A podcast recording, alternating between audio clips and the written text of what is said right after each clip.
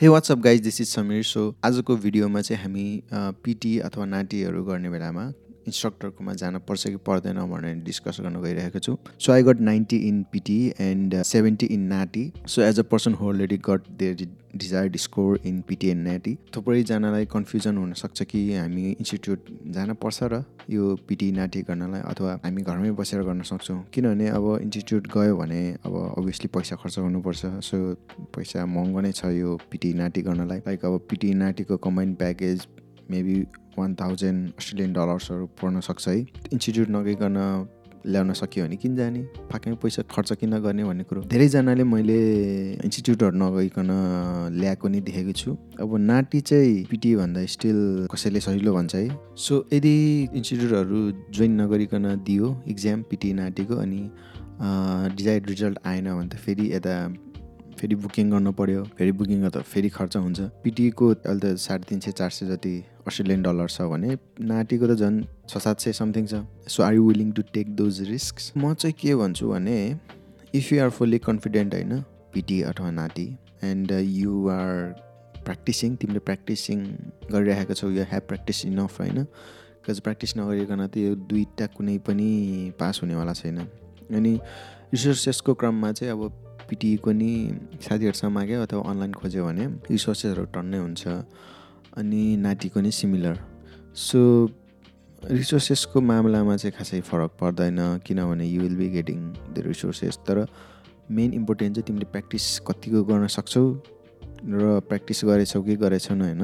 कतिको seriously लिएछौ question अथवा इक्जामलाई यदि प्र्याक्टिस गरेछ अनि सबै सिरियसली लिएछ अनि गरिराखेको छ भने होइन? तिमी जानै पर्छ भन्ने छैन इन्स्टिट्युट किनभने they is no hard and fast rule to do anything होइन? मेन प्रब्लम कतिखेर हुन्छ भने यदि तिम्रो आएन भने होइन? दिलो जान ल्याएर होइन गरेको थियो तर आएन भने चाहिँ त्यहाँ प्रब्लम हुन्छ।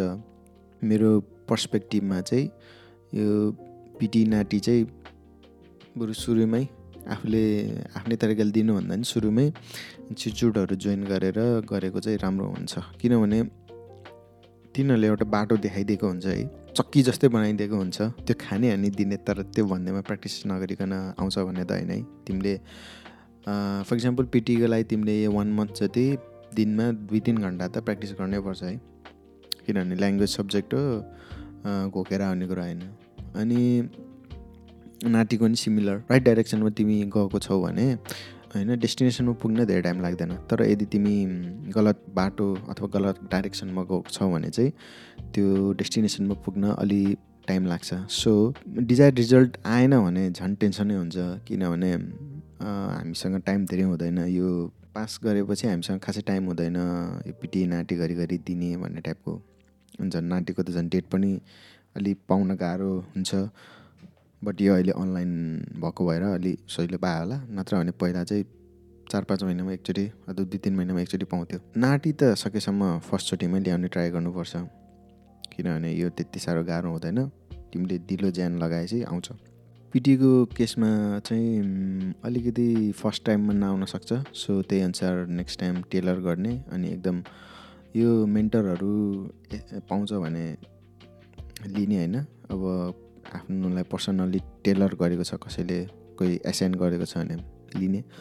अनि अर्को चाहिँ आफू किन कन्फ्युज छ केमा आयो आएन कुनै सेक्सनमा आएन भने गएर सोधिहाल्नुपर्छ। अब आफू प्यासिभ भयो भने त यो इन्स्टिट्युटहरू जोइन गरेको त कामै छैन। सो आफू एक्टिभ भएर नै यो केमा आइरहेको छैन त नि? किन आइरहेको छैन भनेर सोधेर होइन आफ्नो मिस्टेक अथवा आफ्नो खामिया आफ्नो कमजोरी पत्ता लगाएपछि त्यसमा इम्प्रुभ गऱ्यो भने अभियसली आउँछ। तिम्रो टाइम पनि कम हुन्छ होइन? Time you have time constraint यदि टाइम कन्सट्रेन्ट नभएको भए चाहिँ आफ्नै तरिकाले दिए नि हुन्थ्यो। I think it's better if you go to institute होइन? तर फेरि त्यहाँ गयो भन्दैमा यत्तिकै आउने कुरा पनि होइन है। So you need to keep that in mind आफैले दिएर नआउने भन्ने कुरा पनि होइन। आउँछ आउनेको। मेरो थिङ्किङमा चाहिँ तर यदि इन्स्टिट्युट गयो भने आफूले एउटा समय र पैसा लगानी गरिसकेको हुनाले यु फिल प्रेसर्ड एन्ड यो प्रेसर भएन भने चाहिँ अलिक मान्छेहरूले गर्न पनि गर्दैन। अब लाइक तिम्रो पढाइसकेपछि दुई वर्ष जति यो पोस्ट ग्रेजुएट भिजा पाउँछौ तिमीले होइन अस्ट्रेलियामा। अब सुरुमा पास हुने बित्तिकै त अब यताउता हल्लिँदै ठिक हुन्छ। अब होइन भर्खर भर्खर दुई वर्ष अब दुई तिन वर्ष पढ्यौ तिमीले अनि त्यसपछि बल्ल बल्ल छुट्टी भएको भनेर। त्यो टाइममा तिमीले वेस्ट गऱ्यौ भने त्यसपछि एक वर्ष जान्छ यत्तिकै। एक वर्ष गएपछि अनि प्रेसर हुन थाल्छ। प्रेसर भएपछि चाहिँ आउँदैन आउँदैन कि झन्? आफूले जति प्रेसर भयो झन् त्यो रिजल्ट पनि आउँदैन। सो त्यति बेला झन् आफ्नै तरिकाले दिन्छु भनेर दिने अनि वान्डरिङ भयो। अब राइट डाइरेक्सनमा गएन भने चाहिँ अलिक हुन्छ। सो अनि एउटा इम्पोर्टेन्ट कुरा तिम्रो एक दुईचोटि म्याक्सिमम् दुईचोटिमा तिम्रो desired result either PTE or NAATI त्यसमा आएन भने त्यसपछि तिमीले टाइम वेस्ट गर्दै नगर। आफै होइन आफ्नै तरिकाले ल्याउँछौ भनेर तिमीले टाइम वेस्ट गर्दै नगर बिकज होइन यु निड हेल्प तिमीलाई थाहा छैन कि तिम्रो किन आइरहेको छैन so just go to any of the institute and they will point out के गलत गरिरहेको छ तिमीले। त्यसपछि तिमीलाई होइन डिजाइड पोइन्ट लिएर आउन चाहिँ धेरै सजिलो हुन्छ। Yeah I gave pretty much uh, enough explanation of uh, whether you need to go to institute for PT or NATI. So because time is valuable and money, obviously थोरै पैसा त खर्च गर्नुपर्छ तर राइट डाइरेक्सनमा तिमी गर्छौ भने I think it will save your time and money in overall होइन अनि त्यो माथि अल्टिमेटली अब तिमीले राइट टाइममा तिमीले पोइन्ट एलोकेट गर्न सकेन थुपार्न सकेन भने अल्टिमेटली पिआरको लागि पनि ह्याम्पर हुन्छ so I think it's really important to go to institute for the stuff होइन पिटी नाटीहरूको लागि that's uh, the end of this video. And if you like my video, don't forget to like and subscribe. And I'll see you in my next video. Bye.